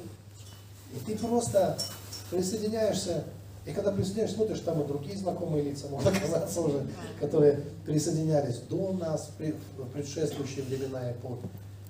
Сейчас присоединяются, потом присоединятся. Вот это и есть быть соучастниками со всеми святыми. Понимаете, присоединиться к тому же, к тому же Духу, к тому же Слову, к тому же помазанию, к тому же Богу, да, в конце концов, соединиться с тем же Духом, с которым соединялись и они до нас. И у нас есть такая возможность просто войти в это. Войти в это. Так и произошло со мной, когда я пережил пробуждение. Я просто перепрыгнул из одной жизни в другую. От пастора программной церкви я перешел в жизнь чудес и знамений просто. В жизнь его любви. Я просто, я это выбрал. Я это выбрал. И теперь не могу ни на что пожаловаться. Я это, помню, раз пытался, там много поездок, а после того стало много поездок. До этого не было ничего. А как выбрал, так стало много поездок сразу э, в разные места. И вот я как-то дочери своей объясняю, Полина, говорю, ты знаешь, вот папе надо туда-то, туда-то, туда-то, надо ехать, надо мчаться, надо вот там-то, надо быть. Она меня слушает, пап, ну ты же это выбрал. И ничего не возразишь. Ты же это выбрал. Я думаю, точно. И не пожалуешься, на что. Потому что ты сам это выбрал. Аминь. И так это в жизни помогает иногда, знаешь, вот эти вещи. Бывают люди говорят, пастор Андрей, меня там не уважают, не ценят, там вот там-то, там. Я говорю, слушай, Но ты же выбрал этот путь. Это же твой выбор. Поэтому не ропщи, не жалуйся. Благодари Бога, что ты там. И иди как, двигайся как личность, вот в эту сверхличность, в конечном итоге. Начни думать сам. Начни думать своей головой, начни сам искать Бога. И иди туда. Э, иди дальше, развивайся дальше. Не, ну, не останавливайся. Продолжай развиваться, продолжай искать. Не, э, э, это в конечном итоге это, это все окупается. Да, вначале будет какая-то беготня. Это старая история, которую я рассказываю. Я не знаю, кто-то мне ее рассказал. Я ее где-то прочитал, сам придумал. Вот бывает такое, не помню. Откуда эта история во мне взялась? Вот этот пример. Но это учитель в гамаке со своим вкусным кофе, который он заварил, который пьет это кофе вкусно, он наслаждается жизнью каждым мгновением. К нему подбегают ученики, учитель, мы хотим такого счастья, как у тебя, мы хотим такой жизни, как у тебя. Куда нам бежать, что нам нужно делать? И он нам говорит, ну, бегите туда. Да, это и дальше как жучка, апорт, да, как называется, когда палку кидают. Апорт, да? Фу! И, и собака. Да, она бежит, она счастливая, радостная, бежит за палкой. Она приносит ее. Я уже достиг, учитель, я достиг. Ну нет, еще, еще далеко. А вот фу, беги туда, короче. И вот бегает, бегает. И в конце концов наступает момент износа такого, знаете, устал. Бежал, бежал, бежал, бежал. И как-то прошла радость вот это спасение, там, радость жизни. Прибегает к учителю, учитель. А потом вообще какие-то смутные подозрения. Подожди-ка, учитель, а ты что никуда не бегаешь? Что-то мы носимся туда-сюда. А ты-то что тут сидишь с кофе такой вообще, наглый, вот, пьешь свое кофе такой вообще, на расслабоне, там, мы все в пене, в мыле. Ты такой наслаждаешься каждым мгновением. А он такой говорит, ну я же уже бегал, тоже набегался. Теперь я сижу, наслаждаюсь. А мы что-то бегаем. Что, а мы так не можем, что ли? Можете, конечно. А что мы бегаем? Так вы же дураки, пока не набегаетесь, вы же не сядете. У вас же энергия, хоть отбавляй вообще. Вам скипидар не нужен, вы сами скипидар вообще. Вы, вам, вы, ну, вам, как достигнуть, как стать, как достигнуть, как то Послушайте, счастье, настоящее реальное счастье, чтобы его достигнуть, надо немножко поизноситься в этой жизни. Почему? Потому что ты не можешь, потому что тебе не идет. Ты, я до сих пор встречаю, ну, пасторов мне вот сейчас один писал, и вот это такое страдание во всем, вот плохо, тяжело, надо куда-то бежать, надо что-то такое. Ну вот, ну пока не набегаешься. Ну как?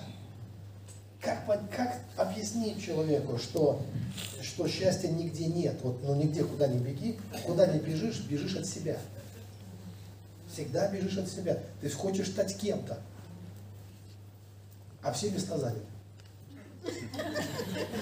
Да, кроме одного, да, быть собой. Да. Вот, вот ну, ну хочется бегать, ну бегай, беги, беги. А счастье, оно начинается, когда ты перестаешь бегать куда-то. Зачем?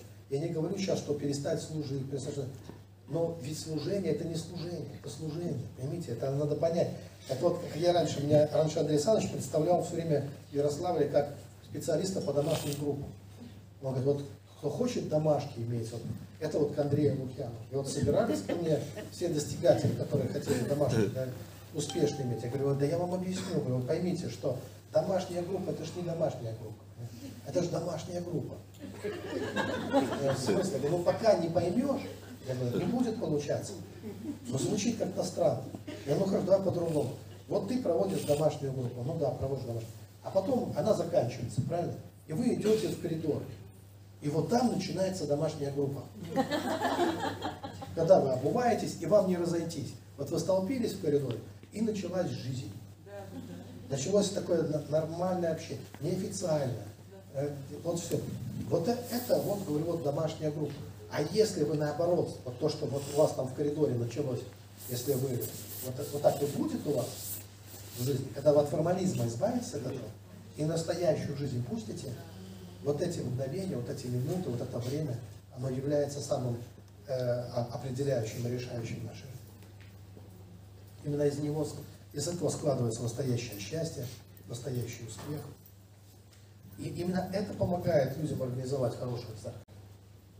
Это, знаете, что какие бы ни были программы, а мы прошли с 90-х годов, Мы прошли через все программы, какие были.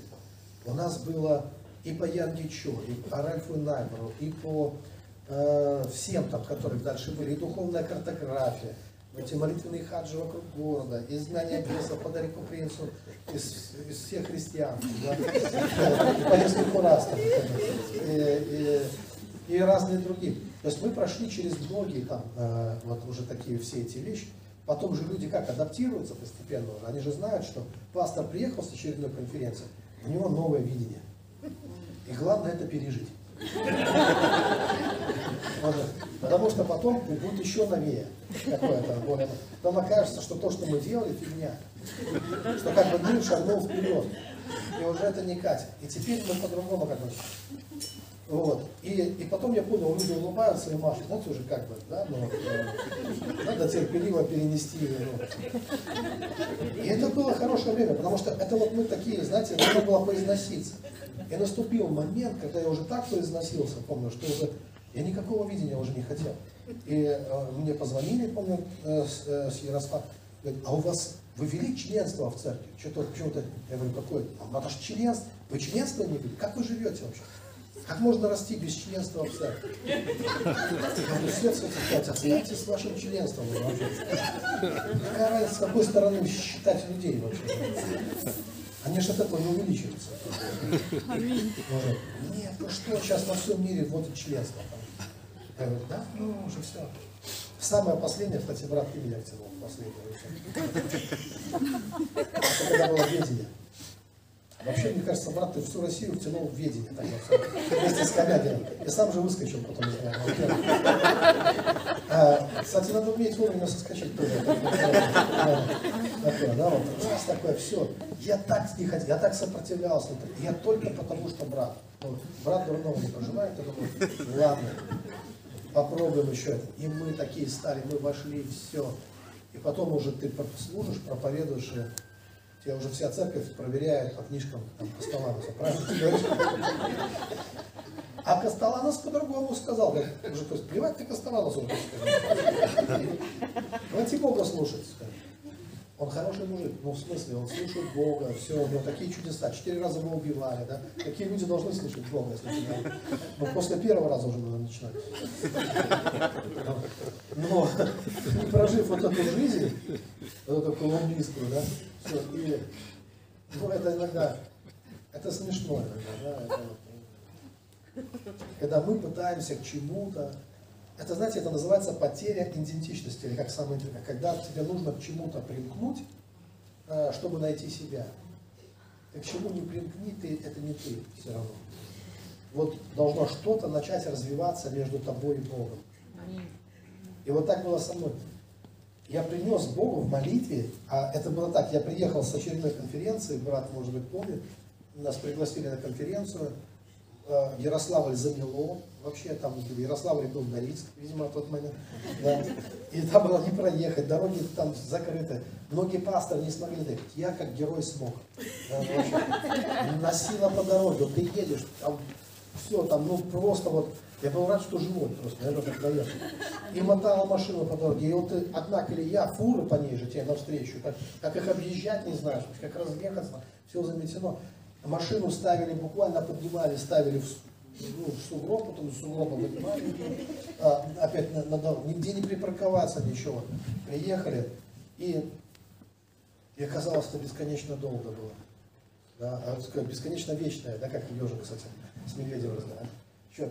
А там американцы, хорошие ребята, приехали, а они вот как, как с детьми, с нами, с русскими, как, как с африканскими... Э, они там на слоне, как о носорогах, Евангелие объясняют. И вот дома четверо детей, церковь там, все твои домашние, все такое. И ты такой пытаешься вникнуть вот в эту историю со слониками и носорогами. Она не входит, представляете? То есть пустая голова. Вот я сижу изо дня в день, и, и, и злость внутри начинает копиться, что а епископ-то не сидит. То есть нас посадил, ушел куда-то, наверное, кофе где-то пьет, да? А ты должен вникать, знаете, вот это такое. Ты думаешь, не заняться больше в жизни нечем, знаете, это как У меня там столько дел вообще. И здесь вот это, слоники носороги, что это такое? Да? Я так огорчился вообще. Это Нет, я искренне пытался, я воду пил, на голову лил, глаза спички вставлял. Вырубает вот прямо, садишься и сразу, бах, автоматически просто вырубает. А, а надо стараться же. Ну, как-то, ну, я, ну, я знаю эти все учения, что мы должны быть там, э, что это Слово Божие, что надо быть как болельщик на стадионе, все. Но если я это слышал, знаете, миллион раз, и это все одно и то же, это все по кругу. И вдруг ты начинаешь понимать, что ты этот забор уже проходил. Вот, это вот как хождение по кругу, знаете, вот ходить, ходить по какому одной горы. Все то же самое. Есть заранее знаешь, что будет впереди, что скажут. И вот я настолько чувствовал себя пустым. И я брату поделился, я говорю, брат, ну просто, вот еще раз позовут, я просто не поеду. Вот бунтарем сейчас, я не поеду, я не хочу пустую тратить время. И я вот в расстроенных чувствах еду домой, брату епископ пришел, брат рассказал, епископ мне звонит, Андрей, что такое, как это так, и мне Пестонов, короче, да. а я сижу в машине, у меня громкая связь, там братья, реабилитация, там со мной. И вот этот Андрей, я говорю, Андрей Самович, я тут не один машин. А он так быстро переобулся, прямо мудрый человек, полчаса меня хвалил.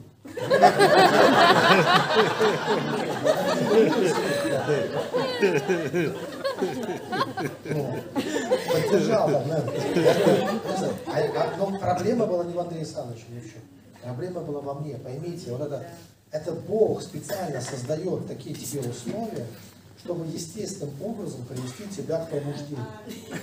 Ну что это такое? Это не то. Вот то, что мы людей начинаем. При чем здесь люди другие? Кто такие люди? Это твой сон, на самом деле. Это персонажи из твоего сна. Это, это все, ну, это все, все, что ты видишь, это твое отношение к этому миру. Ты кроме своего отношения ничего увидеть не способен. Это твой взгляд. Все, что мы видим, это наш взгляд. Пойми однажды. Это не то, что есть, а то, что ты видишь, то есть то, что ты смотришь, то, что является твоим взглядом. Поэтому нет смысла кого обвинять, обвиняй свой взгляд. Мы не способны увидеть то, что за, за пределами нашего взгляда. Об этом писали умные люди, там такие как Кант, знаете, вот известный, да, теперь наш Кант, потому что Калининград же наш, а там он похоронен. Ну, вот. А что он говорил? Как выглядят вещи, когда на них никто не смотрит? Ну как они выглядят, когда никто, никто не знает, никогда не узнает. Потому что когда ты посмотрел, ты увидел. И ты даже не знаешь, существуют ли эти вещи, пока ты на них не смотришь. Или их нет. Никто не знает. И проверить невозможно. Потому что мы видим только свой собственный взгляд. Поэтому никого не обвиняем. И вот я приезжаю домой, на мне лица нет. И жене говорю, вези меня в деревню. Она сразу она поняла, что он безопасный. Видимо, вот просто, ну, потому что я ее уже не первый раз пугал этим. Я до этого пугал ее с тем, что я с офиса выходил, садился в машину. Я говорил, я не хочу ходить на эту домашнюю. Она говорит, так ты же пастор, ты что, я домашний, это твои люди. А я так устал с ними, так с ними устал. Они все время ссорятся. Один меня зовет в кафе, я прихожу, он говорит, пастор, все хорошо, но если бы не этот брат, вот надо с ним, давай дружить против него. Потом другой зовет в другое кафе, говорит, пастор, все хорошо, только вот этот брат. Короче, они в ссоре, потом они помирились, я виноват. Они уже достали уже просто, вот они все. Но я, кстати, нашел способ, как вот э, пастора могу посоветовать. Как. Все. Вот знаете, это типичная пасторская ситуация, когда кто-то тебе звонит и говорит, пастор, ты в курсе, а что? Вот двое поругались, например, пастор, ты уже слышал, а что я должен услышать?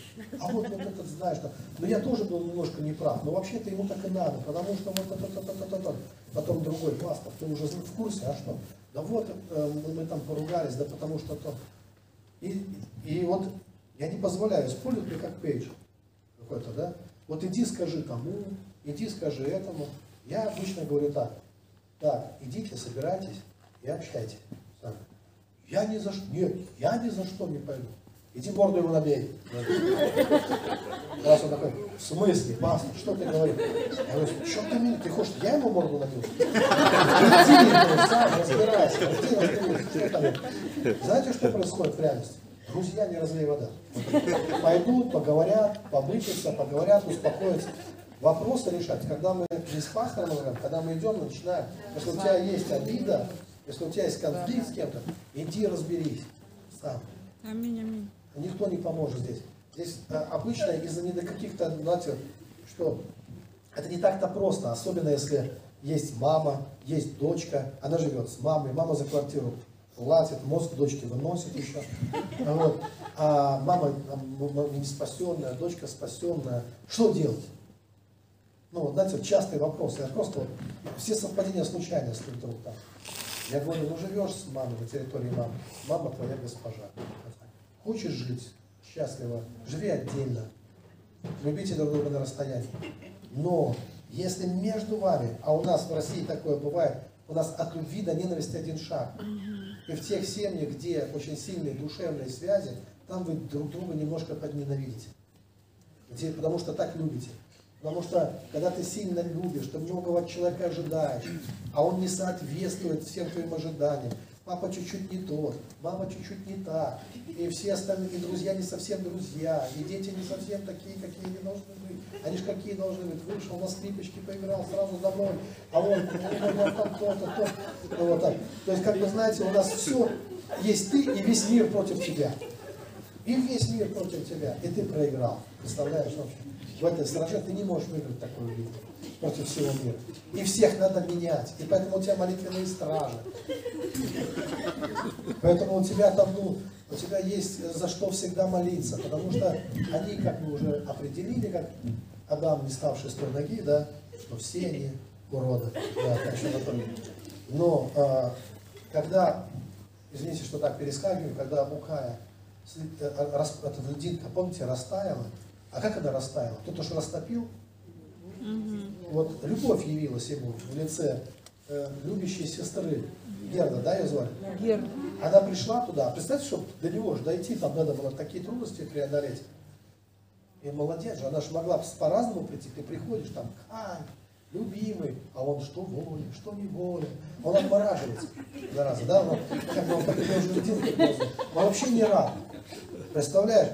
А он не рад, а ты ему по роже хрясь, Я из-за тебя там всю жизнь положила на а ты не рад вообще даже, да, вообще. На тебе, короче. Да. Как он, и вот эта льдинка бы еще глубже бы зашла, да, вообще. Уже не льдинка, а льдинище вообще. И он бы прямо убедился, что все так он правильно видит. И вот это по роже так и надо. Ну, потому что такова жизнь, по-другому не может быть. Вот. Но вот именно вот эта любовь, настоящая любовь, независимо на его отмороженность, да, она что, меняет его мировоззрение, его взгляд. И льдинка растаяла, и вдруг он увидел, он увидел, что не мир плохой, а это сердце его было заморожено по отношению. Поэтому нам надо не мир спасать вначале, нам надо разморозиться, перестать отмораживаться.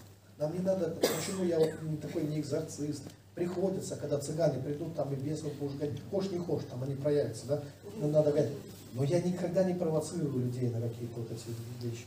Почему? Потому что я знаю, что у нас столько израненных душ, столько подавленных душ, а подавленная душа, она тебе такой экзорцизм устроит, она тебе столько бесов сыграет, она-то как раз и начнет орать, нас тут легион, мы все дьявол вообще. А, и все. Она все, что хочешь, и плевать, и плевать. Все, что хочешь. Почему? Потому что, ну сколько можно сидеть подавленно? Она, она же проявится так, во всех своих этих истериках, проблемах, во всем этом. И ты ее никогда не изгонишь.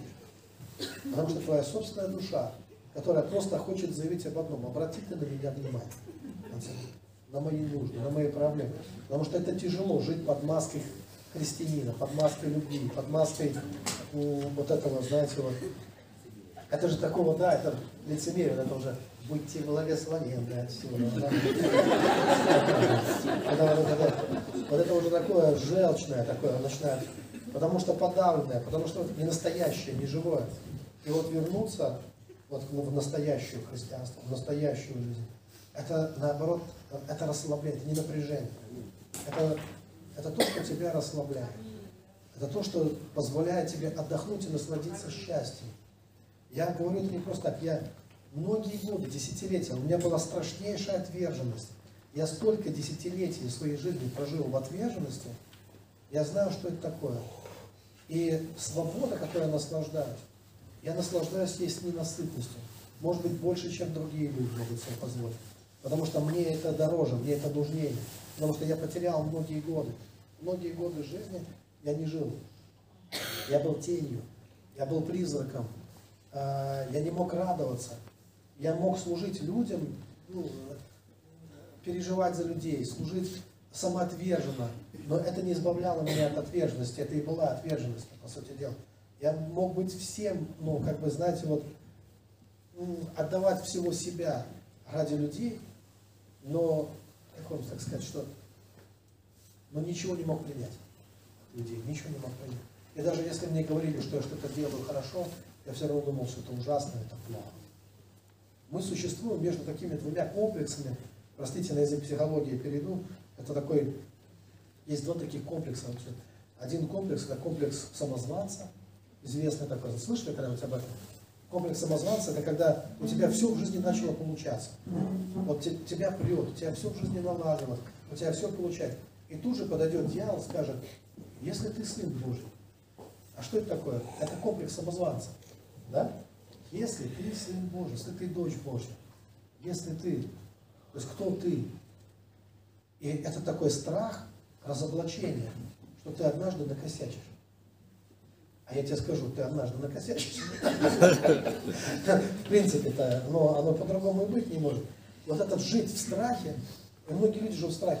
А вдруг я что-то сделаю, и все увидят, что король-то голый. Все увидят, что помазанник недопомазанник. Что пророк не пророк, там, или еще что-нибудь там, да, святой не насветил, как-то, да, что-то еще. А, а это не свобода, это рабство. Это жизнь в рабстве. Это боязнь быть собой. Это, это история крокодила, которому, не знаю, попугай, наверное, объяснил, что он урод. Что вот жираф красавчик, жираф красивый, грациозный, он с высокой ветки листики кушает, а ты ползаешь на брюхе, рожа у тебя крокодил. Надо быть как жираф. И он уверовал в это и начал тянуть шею, стараться. Ну, надо же что-то начинать. Но он всю жизнь потратил на то, чтобы стать жирафом. Представляете? Не состоялся. И умер в таком разочаровании, что ничего так у него в жизни и не получилось вообще-то, да?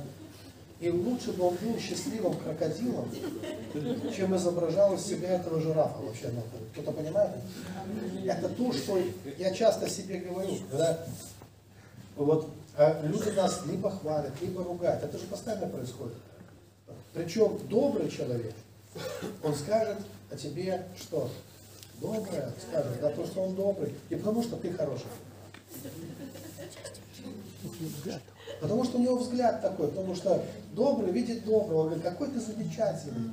Да, но это не ты замечательный, это он замечательный, ну, в принципе, да, что он тебе такие слова говорит. Это же все про него. И, а злой человек скажет, что злое, не потому что ты дурацкий какой-то, а потому что он, ну, у него стоят в. Ну, у него, то есть человек из сокровища своего сердца выносит, да, вот либо доброе, либо худое, зависит, как он говорит, а мы здесь где? Вот где мы в этой истории? Мы кто в этом? Мы какие? Мы добрые или злые, хорошие или плохие? Брат, тут лучше нам объяснить про дерево добра и зла. А мы, знаете как? Ну я так, не вы, а я, я говорю, крокодил из крокодил. Он не добрый, не злой. Он является собой. О, стих получился, да? Один придет и скажет, ну, у одного может быть, знаете, какой архетип? Крокодил Гена. Нет добрее на свете он мультиков насмотрелся, он скажет, да, а другой у него с крокодилами связано, солнце проглотил, там, знаете. Э, и я слышал о себе разное. Одни такие вещи рассказывают, классные вообще. Я вот на служении, помню, стоишь, а тебя представляют там, межгалактическим пророком, там, каким-то то, Мельхиседек, там еще что Я думал, я в десятину принес сам себе. Если просто, где такого найти Андрюшину пьяного, думаешь, вообще, я бы такого нашел, я думал, ну это просто, я бы стал бы его учеником, прям, да. А другие я слышал, так демонизируют, да, вообще, такие вещи расскажут вообще. И такое, и секое, думаешь, морду бы встретил, да, там, где такие негодяи водятся вообще еретики, там, сектанты вообще какие-то, все. А сердце у него зло, надо морду ему набить. Но потом ты понимаешь, что если в один и тот же момент так много да, противоречивой информации про одного человека, то получается, что все это не про нас. Что все это про тех, кто говорит. Это их взгляд, это их мировоззрение. А ты будь собой. Самое сложное, оказывается, для нас иногда это быть собой. Но это свобода. Вот, знаете, вы думаете, ну не сложно. Я вам такие могу истории. Вот мы проводим, приезжают такие бывают епископа, у них голос. Это вот мы с братом раз, нам один епископ приехал, мы в лес пошли с ним, но он там приехал с сыновьями, повел нас в лес. Так надо было костер развести, так вот, знаете, но у нас так не получается. Братья, давайте на костер, ну, где был костер? У него голос епископа прям громовой такой. Ну, хотя сам невысокий такой, а голос прям такой, знаете, ну давайте, там будем костер, вот здесь или здесь. И мне брат шепчет, говорит, смотри, вот настоящий. Не то, что мы с тобой.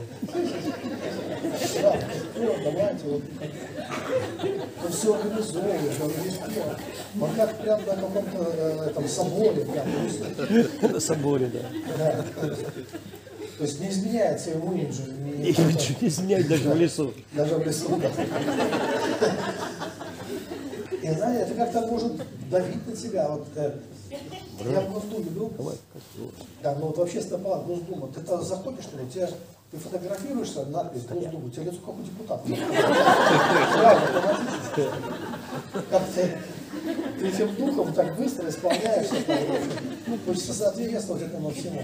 Вообще это очень давящее такое чувство, оно лишает свободы настоящей. Трудно быть собой, когда люди навязывают тебе, пытаются навязать свою игру.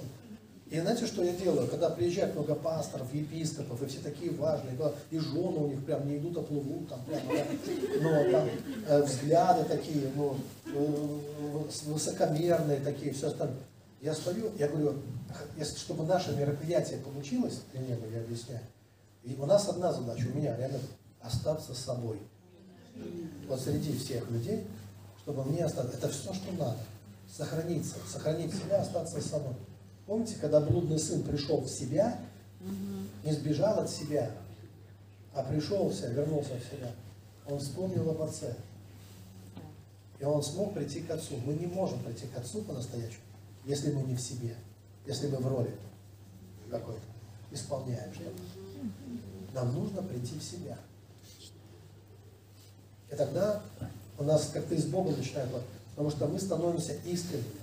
А Бог с искренним поступает искренне. Даже мать и дочь, которые живут как две собаки на одной личностной, там, а когда они начнут разговаривать с друг другом честно, знаете, что такое, как трудно честно сказать, я тебя ненавижу. Я христианка, я так ненавижу тебя просто. Честно рассказать об этом. Но честность же она не только в этом, что сказать о своих чувствах. Она и сказать и о том, что если бы не ты, не было бы меня. Это правда или нет? Если бы ты меня не выносил, не выкормил, меня бы не было бы вообще. Но когда люди просто начинают выговариваться, говорить честно, я вам хочу сказать, это приводит к идеальным отношениям. Когда нечего скрывать.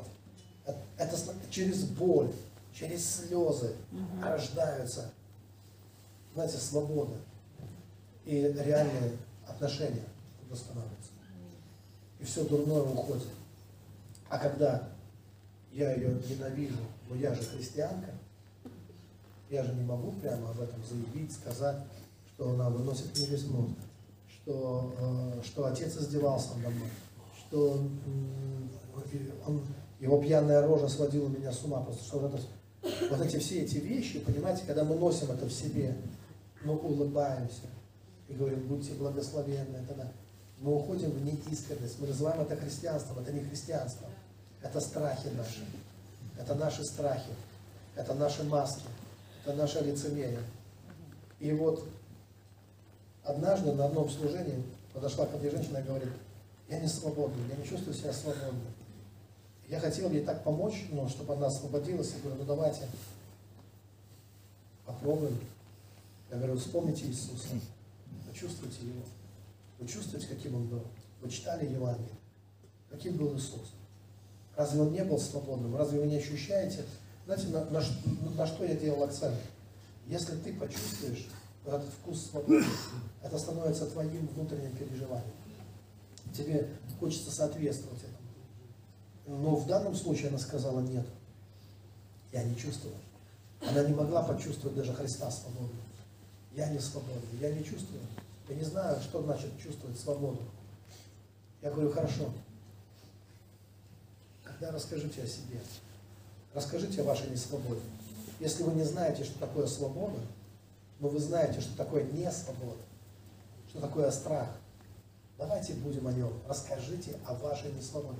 И она начала рассказывать. И вот она рассказывает, рассказывает. И я ее потом останавливаю и говорю, послушайте, когда вы последний раз чужому, незнакомому человеку так искренне рассказывали о том, что вы чувствуете? Она говорила, никогда. Я не помню такого. Я говорю, это свобода. Это свобода. Почему это свобода? Потому что вы свободны настолько, насколько вы искренни. Там, где вы не искренни, а что, что побуждает нас быть неискренними? Не свобода, страх. И мы опять начинаем играть какую-то роль. Мы начинаем что-то исполнять. Потому что а вдруг этот человек узнает, какой ты на самом деле, и он не захочет с тобой дружить, не захочет быть твоим партнером, не захочет быть твоим другом. Ты ему не понравишься. Но знаете что? Когда ты остаешься собой, это изменит круг твоих друзей. Посторонние люди от тебя отвалятся. Но зато это даст возможность прийти тем, кто станут настоящими друзьями. Аминь. Аминь. Аминь. Э, перед кем тебе не нужно лицемерить, притворяться, играть какой-то те, с кем ты можешь быть собой, быть свободным. А это счастливая жизнь, между прочим. В этом счастье. Почему команда моей мечты была самым большим геморроем? Потому что мы все пытались друг другу соответствовать. Пытались. А надо было быть собой. Знаете, как печально пастору однажды услышать от твоих лидеров, от кого-то из лидеров, мне надоело притворяться. У тебя возникает один вопрос. А зачем ты притворялся? Все это время. Кто тебя просил притворяться? Надо было быть собой. Аминь. У меня внутренние часы говорят, что я слишком много проповедую. А я не знаю, сколько. По расписанию. Все четко? Четко по расписанию. Ага. Там помолюсь. Аллилуйя, тебе.